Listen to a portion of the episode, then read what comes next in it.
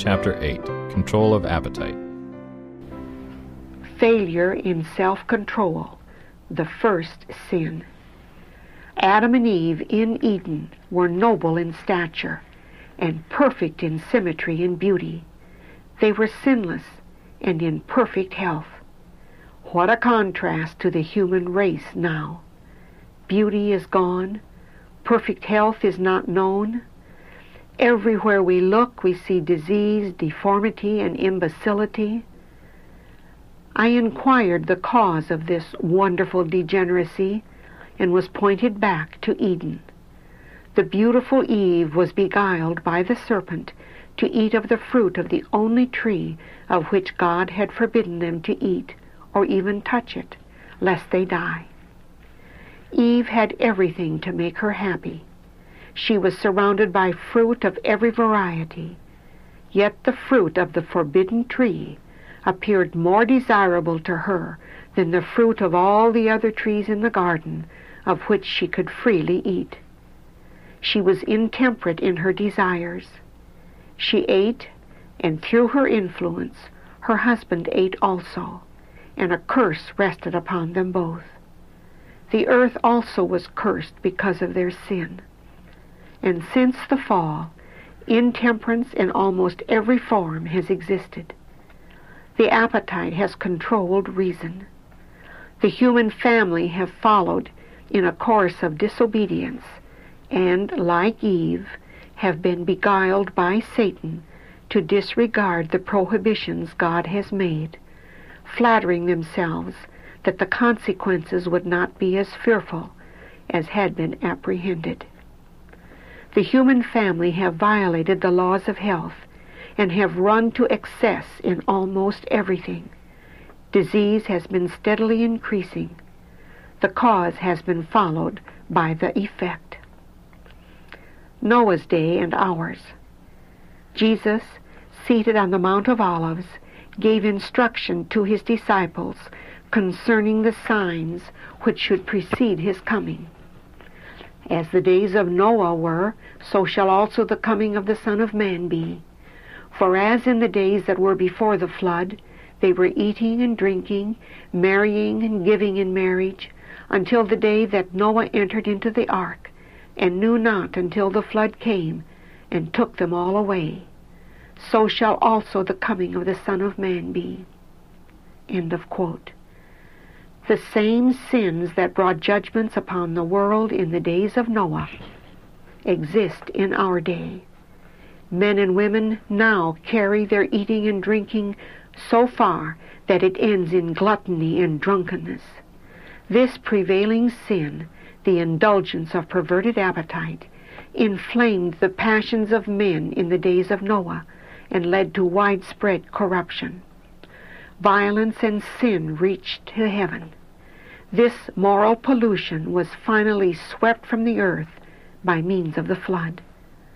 The same sins of gluttony and drunkenness benumbed the moral sensibilities of the inhabitants of Sodom, so that crime seemed to be the delight of the men and women of that wicked city. Christ thus warns the world, "Likewise also, as it was in the days of Lot, they did eat, they drank, they bought, they sold, they planted, they builded.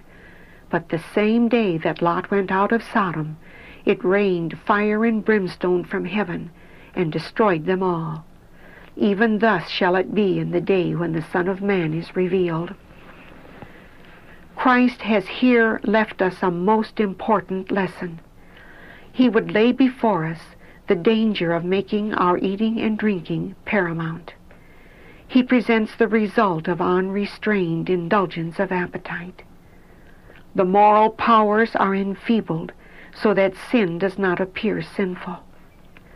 Crime is lightly regarded, and passion controls the mind until good principles and impulses are rooted out and God is blasphemed. All this is the result of eating and drinking to excess. This is the very condition of things which Christ declares will exist at his second coming. The Savior presents to us something higher to toil for than merely what we shall eat and drink, and wherewithal we shall be clothed. Eating, drinking, and dressing are carried to such excess that they become crimes. They are among the marked sins of the last days, and constitute a sign of Christ's soon coming. Time, money, and strength, which belong to the Lord, but which he has entrusted to us, are wasted in superfluities of dress and luxuries for the perverted appetite, which lessen vitality and bring suffering and decay. It is impossible to present our bodies a living sacrifice to God when we continually fill them with corruption and disease by our own sinful indulgence. One of the strongest temptations that man has to meet is upon the point of appetite. In the beginning, the Lord made man upright. He was created with a perfectly balanced mind, the size and strength of all his organs being fully and harmoniously developed. But through the seductions of the wily foe, the prohibition of God was disregarded, and the laws of nature wrought out their full penalty. Abstemiousness increases vigor. Men who are engaged in giving the last message of warning to the world, a message which is to decide the destiny of souls, should make a practical application in their own lives of the truths they preach to others. They should be examples to the people in their eating, in their drinking, and in their chaste conversation and deportment. Gluttony, indulgence of the baser passions, and grievous sins are hidden under the garb of sanctity by many professed representatives of Christ throughout our world. There are men of excellent natural ability whose labor does not accomplish half what it might if they were temperate in all things. Indulgence of appetite and passion beclouds the mind, lessens physical strength, and weakens moral power. Their thoughts are not clear.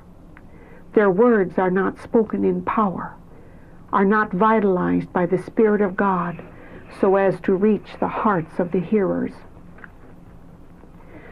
As our first parents lost Eden through the indulgence of appetite, our only hope of regaining Eden is through the firm denial of appetite and passion. Abstemiousness in diet and control of all the passions will preserve the intellect and give mental and moral vigor, enabling men to bring all their propensities under the control of the higher powers and to discern between right and wrong, the sacred and the common. All who have a true sense of the sacrifice made by Christ in leaving his home in heaven to come to this world, that he might by his own life show man how to resist temptation, will cheerfully deny self and choose to be partakers with Christ of his sufferings. The fear of the Lord is the beginning of wisdom. Those who overcome as Christ overcame will need to constantly guard themselves against the temptations of Satan. The appetite and passions should be restricted and under the control of enlightened conscience, that the intellect may be unimpaired, the perceptive powers clear, so that the workings of Satan and his snares may not be interpreted to be the providence of God. Many desire the final reward and victory which are to be given to overcomers, but are not willing to endure toil, privation, and denial of self, as did their Redeemer. It is only through obedience and continual effort that we shall overcome as Christ overcame. The controlling power of appetite will prove the ruin of thousands when, if they had conquered on this point, they would have had moral power to gain the victory over every other temptation of Satan. But those who are slaves to appetite will fail in perfecting Christian character. The continual transgression of man for six thousand years has brought sickness, pain, and death as its fruits. And as we near the close of time, Satan's temptation to indulge appetite will be more powerful and more difficult to overcome. Relation of habits to sanctification. It is impossible for any to enjoy the blessing of sanctification while they are selfish and gluttonous.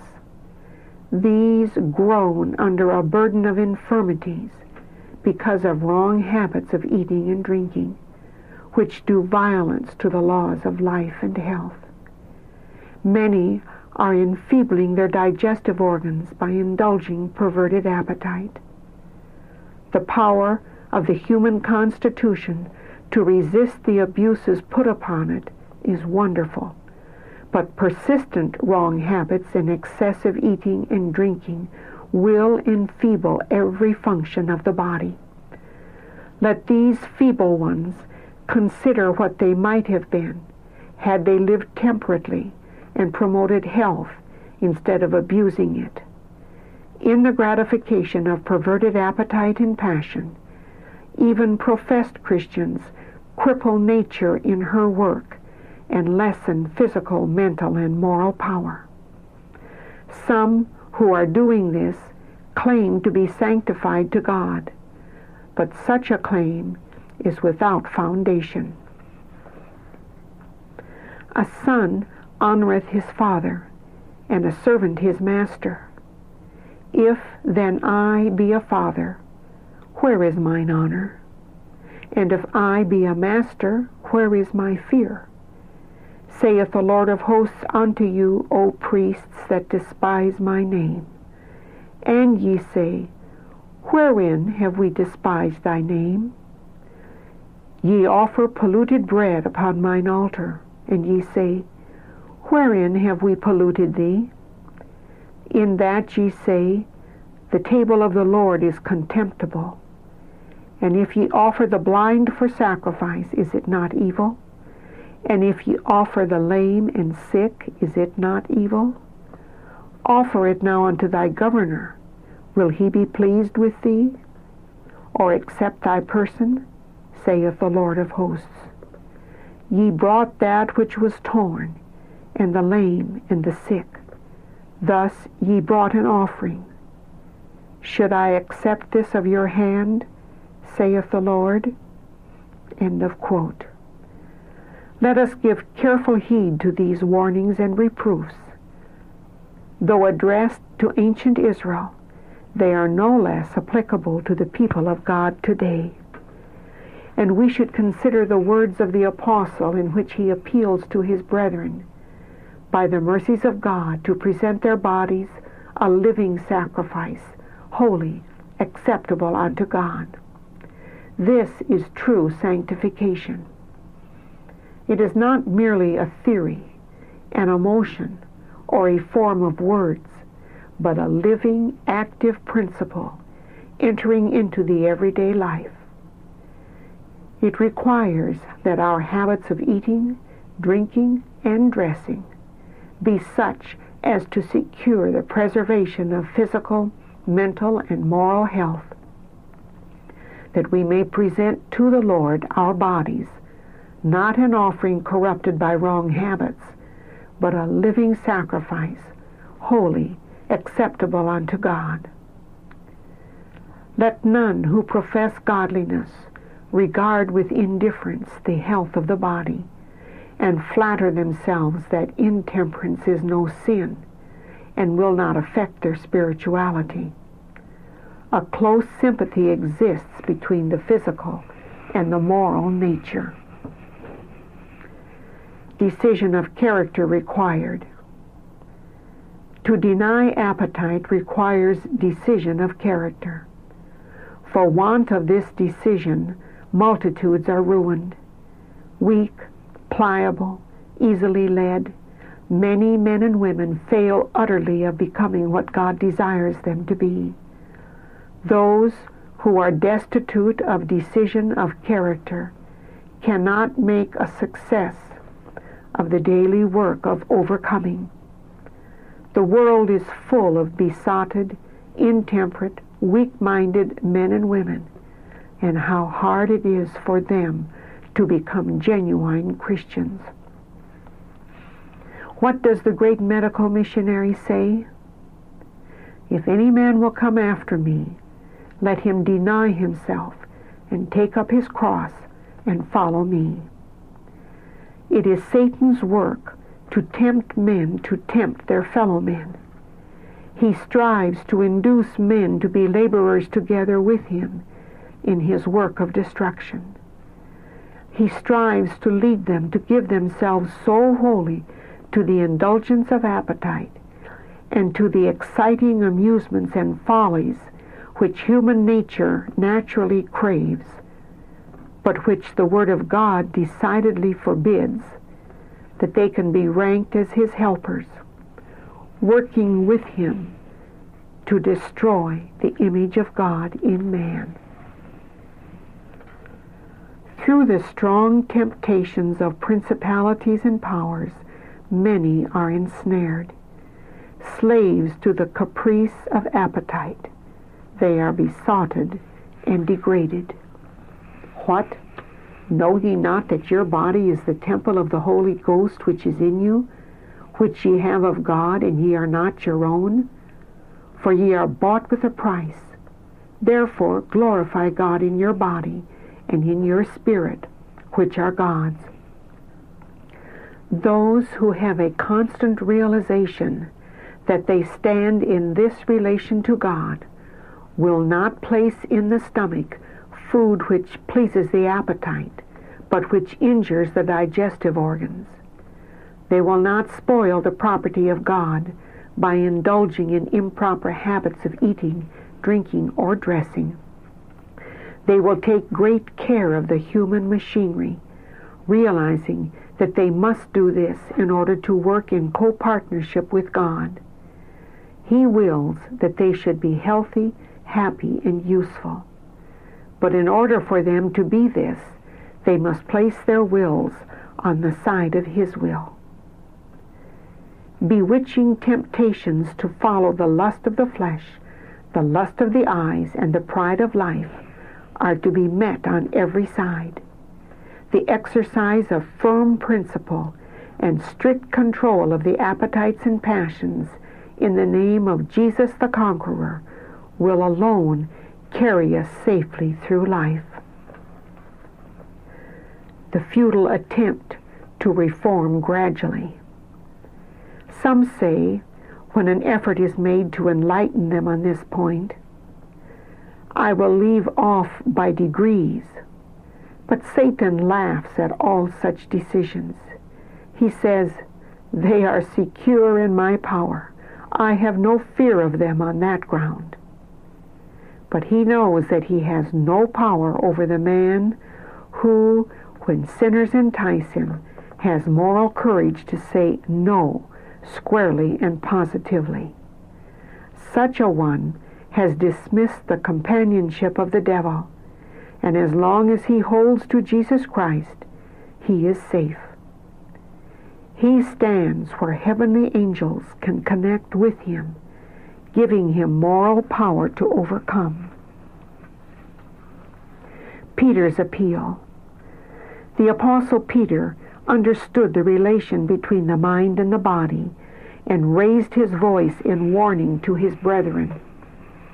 Dearly beloved, I beseech you as strangers and pilgrims, abstain from fleshly lusts which war against the soul. Many regard this text as a warning against licentiousness only, but it has a broader meaning. It forbids every injurious gratification of appetite or passion.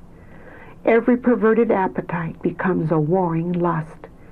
Appetite was given us for a good purpose, not to become the minister of death by being perverted, and thus degenerating into lusts which war against the soul.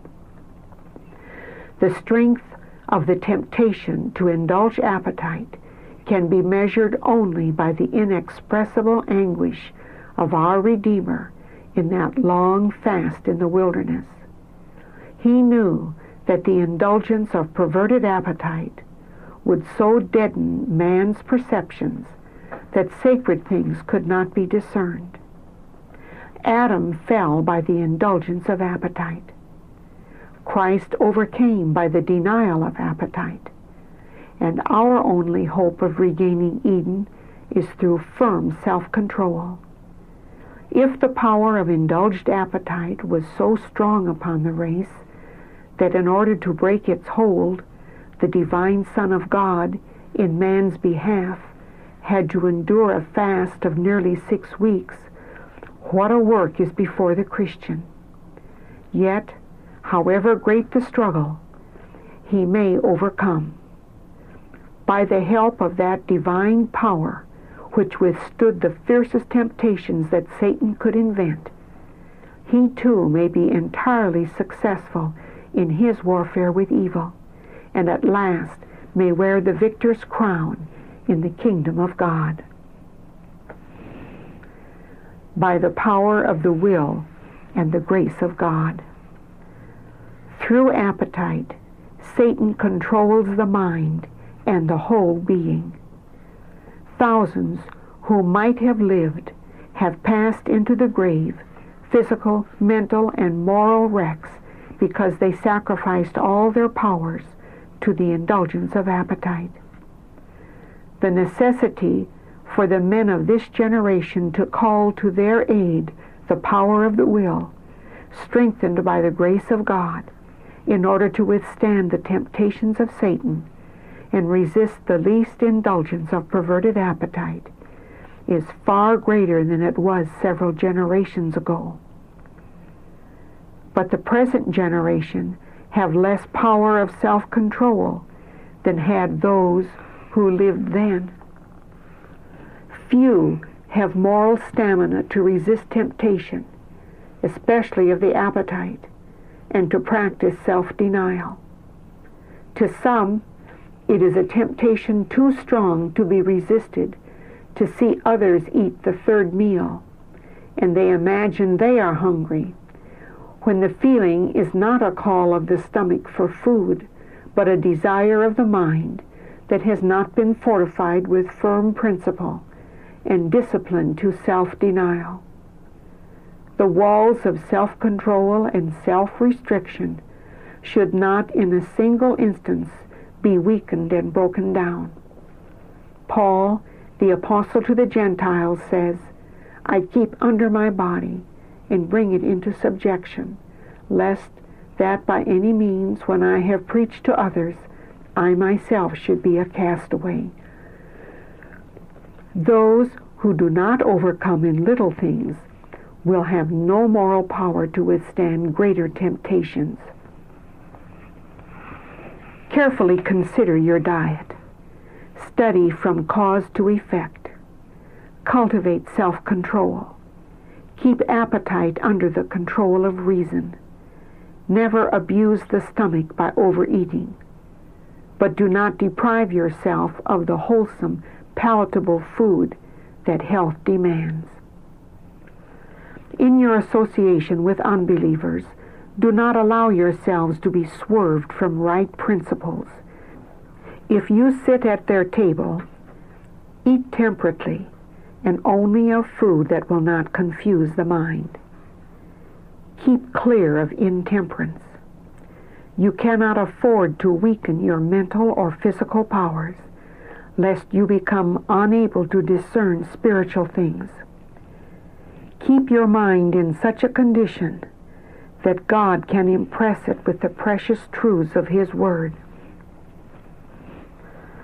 A question of moral courage. Some of you feel as though you would like to have somebody tell you how much to eat. This is not the way it should be. We are to act from a moral and religious standpoint. We are to be temperate in all things, because an incorruptible crown A heavenly treasure is before us. And now I wish to say to my brethren and sisters, I would have moral courage to take my position and to govern myself. I would not want to put that on someone else. You eat too much, and then you are sorry. And so you keep thinking upon what you eat and drink. Just eat that which is for the best, and go right away, feeling clear in the sight of heaven, and not having remorse of conscience. We do not believe in removing temptations entirely away from either children or grown persons. We all have a warfare before us, and must stand in a position to resist the temptations of Satan. And we want to know that we possess the power in ourselves to do this. I am given a message to give to you. Eat at regular periods. By wrong habits of eating, you are preparing yourself for future suffering. It is not always safe to comply with invitations to meals, even though given by your brethren and friends who wish to lavish upon you many kinds of food. You know that you can eat two or three kinds of food at a meal without injury to your digestive organs. When you are invited out to a meal, shun the many varieties of food that those who have invited you set before you. This you must do if you would be a faithful sentinel. When food is placed before us, which, if eaten, would cause the digestive organs hours of hard work, we must not, if we eat this food, blame those who set it before us for the result. God expects us to decide for ourselves to eat that food only which will not cause suffering to the digestive organs. Victory through Christ. Christ fought the battle upon the point of appetite and came off victorious. And we also can conquer through strength derived from him. Who will enter in through the gates into the city? Not those who declare that they cannot break the force of appetite. Christ has resisted the power of him who would hold us in bondage. Though weakened by his long fast of forty days, he withstood temptation and proved by this act that our cases are not hopeless. I know that we cannot obtain the victory alone, and how thankful we should be that we have a living Savior who is ready and willing to aid us. A pure and noble life, a life of victory over appetite and lust, is possible to everyone who will unite his weak, wavering human will to the omnipotent, unwavering will of God.